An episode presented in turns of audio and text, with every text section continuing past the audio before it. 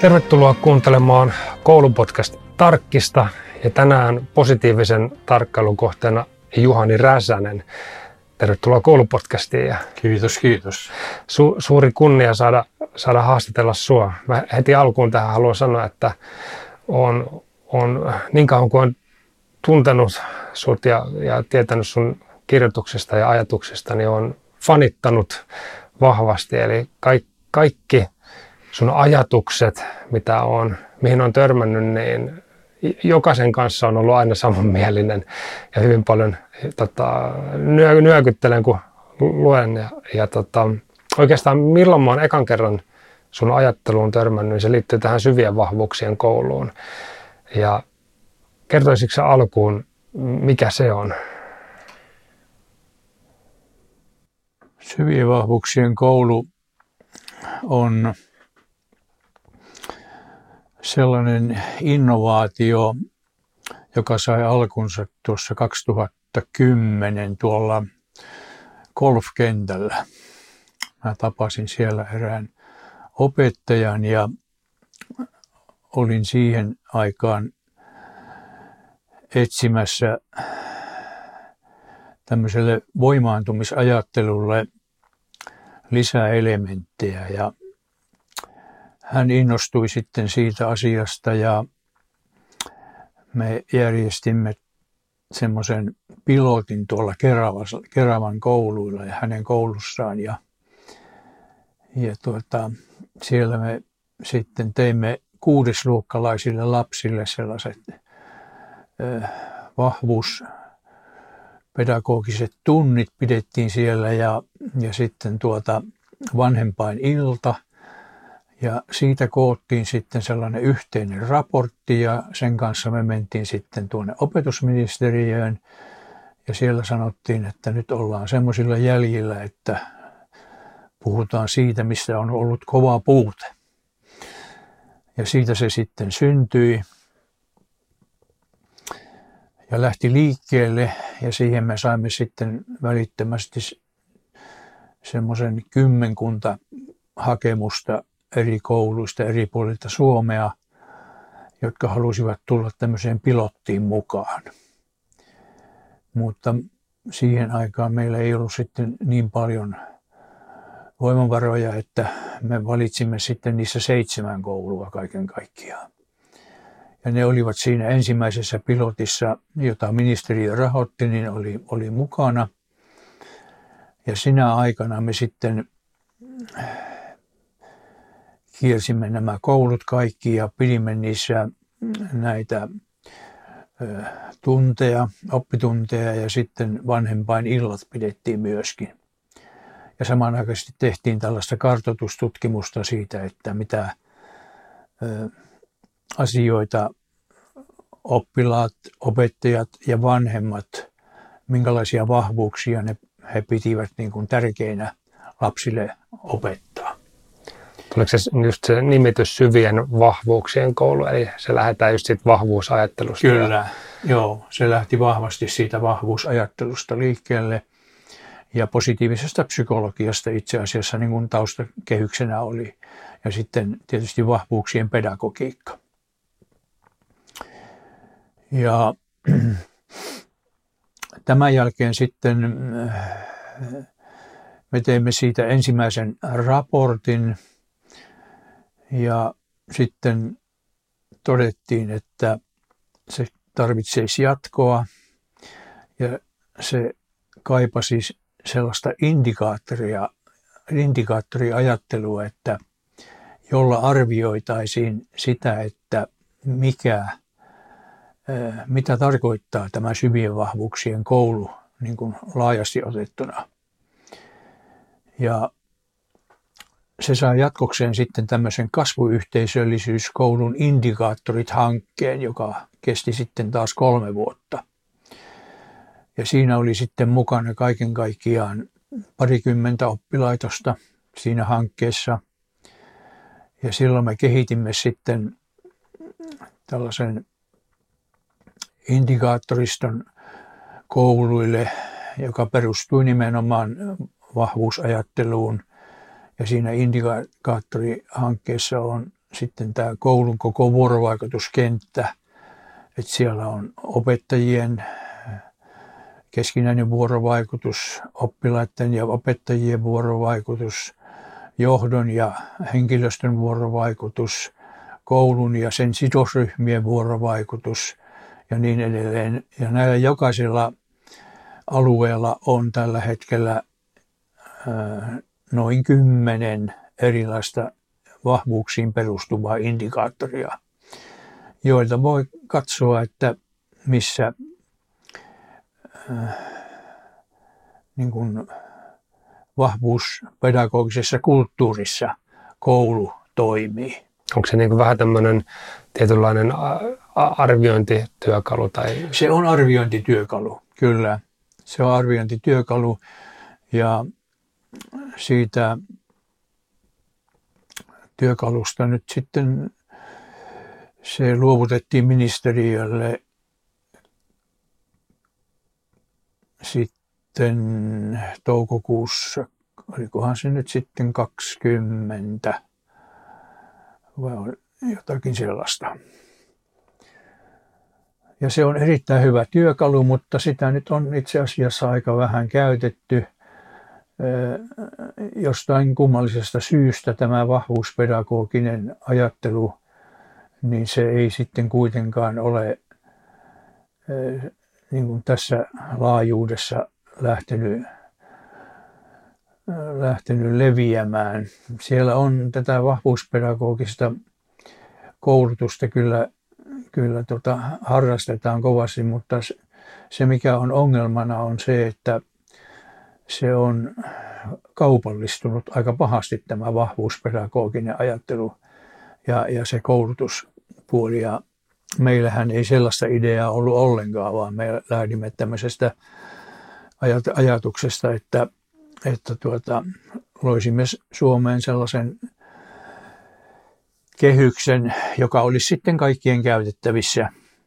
Ja, ja se olisi helposti avattavissa myöskin ja, ja avautuisi niin kuin tällaisen konkreettisten indikaattorien kautta, jolla voitaisiin sitten arvioida koulun tämmöistä vahvuuspedagogista kulttuuria.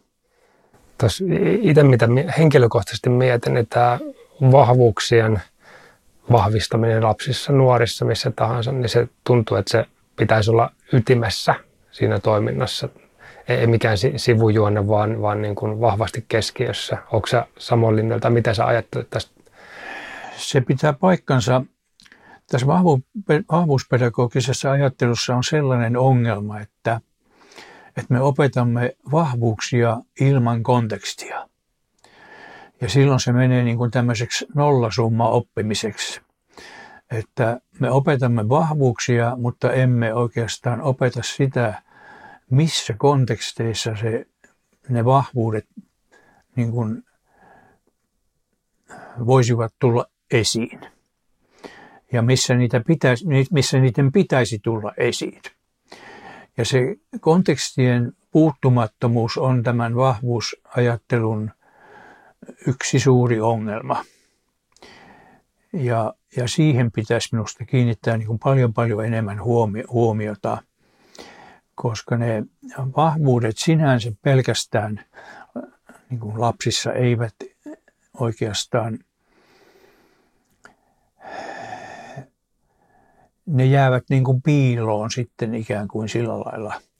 Se, että tietää mitä on omat vahvuudet, niin sillä on oma merkityksensä, mutta varsinaisesti se niiden vaikuttavuus tai merkittävyys tulee esille vasta silloin, kun ne sijoitetaan johonkin kontekstiin. Onko se myös sillä, että se itse yksilö tunnistaa niitä paremmin itse, jos se osaa liittää johonkin kontekstiin? vai, vai missä sä näet, että miksi se, mikä on se tärkeys siinä, että se, sen kontekstin liittyminen siihen? No mä palaan siihen, että kun me silloin aloitettiin tämä syvivahvuuksien kouluhanke ja kierrettiin näitä kouluja, niin tota, ja kerrottiin, että minkälaisista, äh, mitä vahvuudet oikeastaan ovat, niin opettajat sanoi meille, että mehän opetamme näitä joka päivä Mutta sitten kun me ruvettiin näissä opettajan koulutustilaisuuksissa niistä avaamaan niitä, niin sitten havaittiinkin, että eihän niitä tunnetakaan.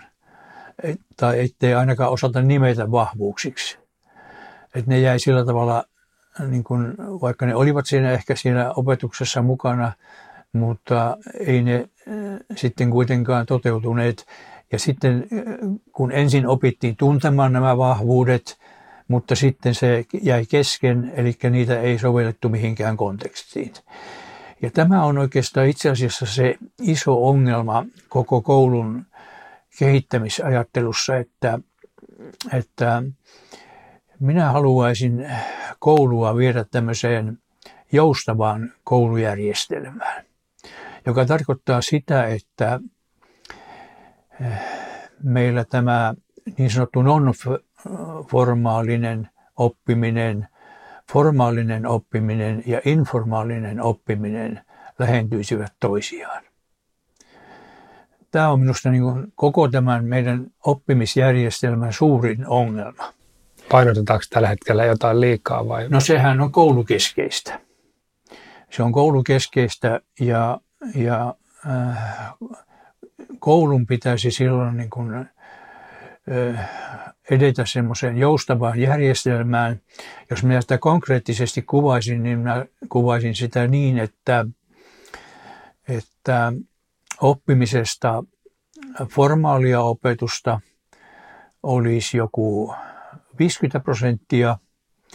Ja sitten äh, non-formaalia opetusta tai oppimista, joka itse asiassa on niin tämän kaiken oppimisen perusta siellä kotona, joka on se konteksti siitä äh, non-formaalista oppimisesta, niin äh, sitä ehkä saattaisi olla joku, joku 25 prosenttia ja sitten informaalista oppimista, joka tapahtuisi harrastusmaailmassa, olisi sitten 25 prosenttia.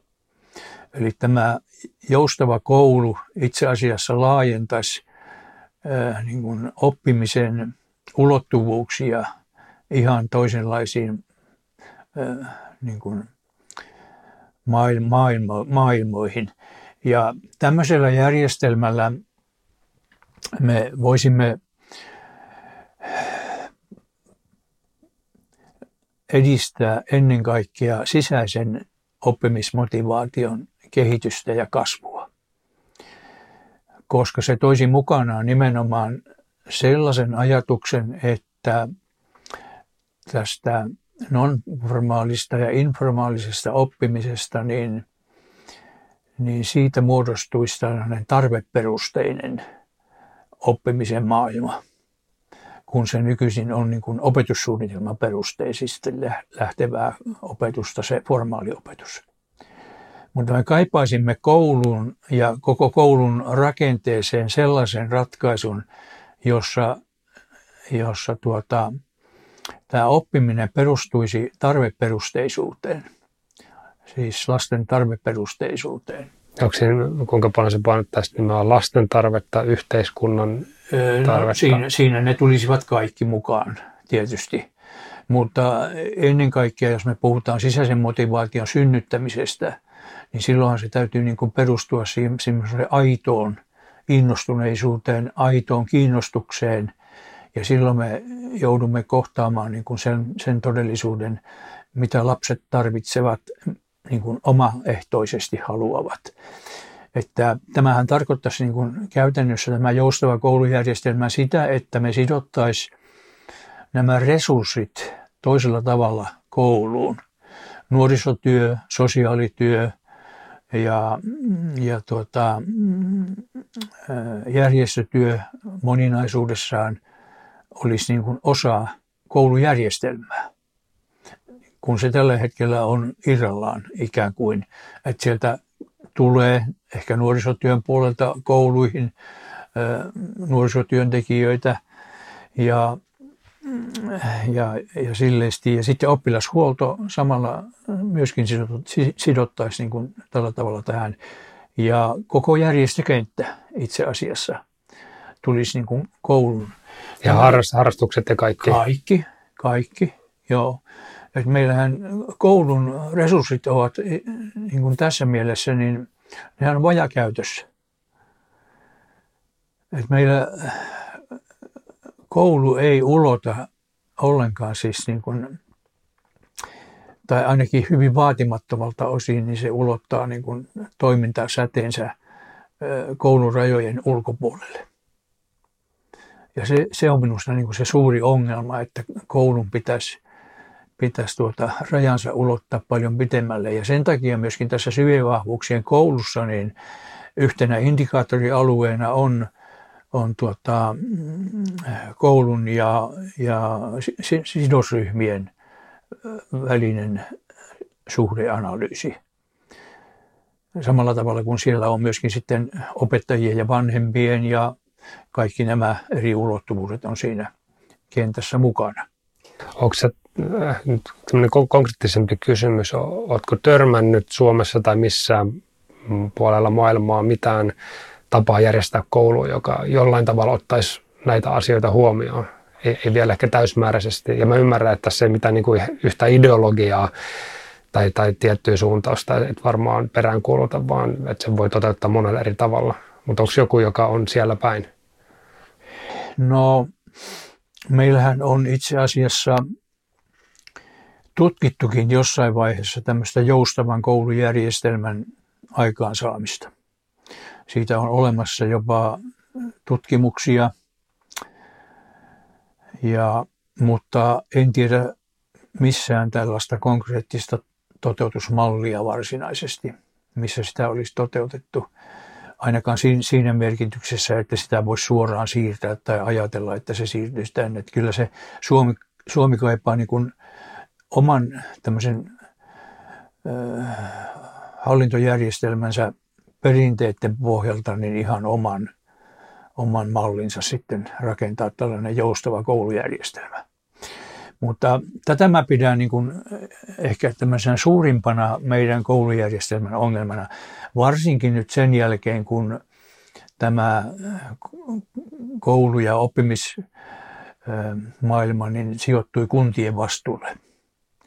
Se on se päätehtävä. Niin silloin se olisi mahdollista järjestää niin kuin kunnallisena toimena tämmöinen tämmöinen systeemi, missä sitten toteutettaisiin tällaista joustavaa koulujärjestelmää. Jos voi lyhyesti palata vielä tuohon niin syvien vahvuuksien kouluun tai ihan ylipäätä sun, sun niin kuin ajattelun sinne ytimeen. Mikä siellä sun, sun ajattelun ytimessä on, niin kuin jos puhutaan koulussa tai mitä koulu voisi olla tai pitäisi olla. Et nyt on puhuttu näistä vahvuuksista, sitten on puhuttu myös niin kuin tarpeista ja sisäisestä motivaatiosta, mutta miten sä niin rakentaisit sen sun, mihin sun ajatus nojaa vahvasti, mihin kivijalkaan? No se jo, oikeastaan se nojaa siihen, että tässä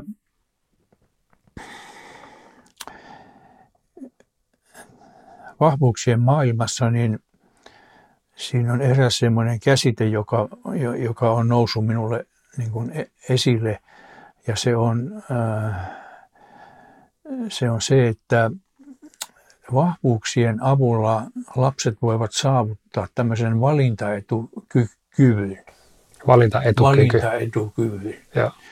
ja se on se, niin kuin se idea oikeastaan siinä, että jos sä niin kuin, osaat käyttää niitä vahvuuksiasi, niin, niin kontekstissa, niin sä osaat tehdä myöskin sitten hyödyllisiä valintoja itsesi, yhteisöjen ja kansakunnan ja laajentaa sen vaikka kuinka laajaksi sen, sen, sen, sen kyvykkyyden, joka, joka siitä niin kuin seuraa siitä vahvuuksien hyväksikäytöstä, hyveiden ja vahvuuksien hyväksikäytöstä. Ja se on minusta niin kuin semmoinen iso asia. Ja sitten tietysti se, että tuota, syvien vahvuuksien kouluhankkeessa eräs iso idea oli se, että, että tämmöinen siirtovaikutusilmiö tapahtuisi ei pelkästään oppilaiden mielessä, vaan opettajien, johtajuuden, koko kouluorganisaation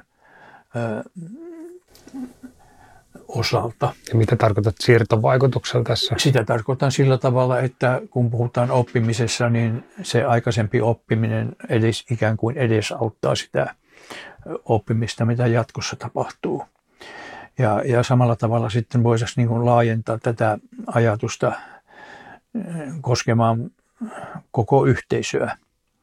Että se niin kuin olisi tämmöinen leviämisilmiö ilmiö sillä paljon parempi kuin se, että yksittäiset oppilaat, opis, opiskelijat ja opettajat ja, ja koulujen johtajat, vaan että se koko organisaatio siirtyisi niin kuin tämän, tämän tyyppiseen ajatteluun. Se, mikä me havaittiin tässä syvien vahvuuksien kouluhankkeessa on oli, oli meistä semmoinen hyvin tärkeä havainto ja se oli se, että yksittäinen opettaja ei koskaan kouluissa pysty saamaan aikaan mitään muutoksia, vaan hän joutui aina syntipukiksi kaikelle hankaluudelle. Hmm. To, tunnistan, en puhu nyt itsestäni, mutta tunnistan ilmiön, kyllä. Joo, ja, ja, ja, ja se on, se on tuota, se on iso asia, että meillähän on näitä ilmeisesti yritetty jonkinlaisilla jotakin tämmöisiä mentoriopettajia vai mitä sinne nyt on tu- tuutoriopettajia. Niin, tuutoriopettajia ja. yritetty sinne aikaan saamaan, mutta tässä on juuri se ongelma, että tämä tuutoriopettajasta, niin siitä tulee syntipukki kaikelle hankaluudelle. Että sä olet tuomassa tänne niin kuin jotakin tällaisia uusia ideoita ja ajatuksia ja ei, ei se vaan niin kuin sillä tavalla mene. Ehkä varsinkin, jos sitä tekee omaehtoisesti. Että sitten jos on jonkunlainen niin kuin laajempi hanke, niin siellä voi olla vähän kollegiaalista tukea. No se mutta... saattaa pikkusen olla. Sitten se on taas kiinni niin kuin rehtorista ja sitten se on sitä kunta, kuntakulttuurista viime, aika, viime kädessä, että miten kunta niin kuin järjestelmätasolla siihen suhtautuu. Ja kun kunnilla ja on tällä hetkellä erittäin suuri vaikutusvalta paikallisen opetussuunnitelman muotoutumiseen. Kyllä. Ja, ja jos ei sinne siirry, niin se tuutoropettajakin on aika onneton ja avuton siellä koulussaan. Et se, minä olen sitä mieltä, että, että koulussa, niin tuota, muutoksia ei voi saada aikaa muuta kuin järjestelmämuutoksina. Et se on niin kuin turha toive itse asiassa se, että me luotettaisiin siihen, että koulu muuttuu ilman järjestelmällisiä uudistuksia. Ja sen takia tämä joustava koulujärjestelmä, jossa on siis niin kuin laaja-alaisesti mukana – kaikki nämä oppimisen alueet, non-formaali, formaali ja informaali oppiminen ja niissä olevat kontekstit olisivat mukana koulujärjestelmässä. Kyllä. Se erityisen huolestunut minä olen siitä ollut, että tuota, meillä yhteys vanhempiin on niin heikko, että tuota, siihen pitäisi sijoittaa resursseja huomattavasti enemmän. Toi on, toi on itse asiassa teema, mikä on aikaisemmissakin jaksoissa on moni, moni nostanut koulu ja kodin, kyllä, kyllä. kodin välisen yhteistyö. Ja me, meillä on itse asiassa aika täynnä, mutta mulla on niin monta kysymystä vielä, että täytyy jatkaa seuraavassa jaksossa. Jaha. Eli, eli tota, päätetään tämä jakso tähän, mutta jatketaan tässä heti, heti näistä samoista teemoista. Mulla on vielä paljon kysymyksiä näihin indikaattoreihin ja, ja näihin liittyen. Eli, eli tota, ensi viikolla tulee seuraava jakso, jossa jatketaan tästä. Mutta kiitos, kiitos näistä ajatuksista, Juhani Räsänen. Kiitos, kiitos.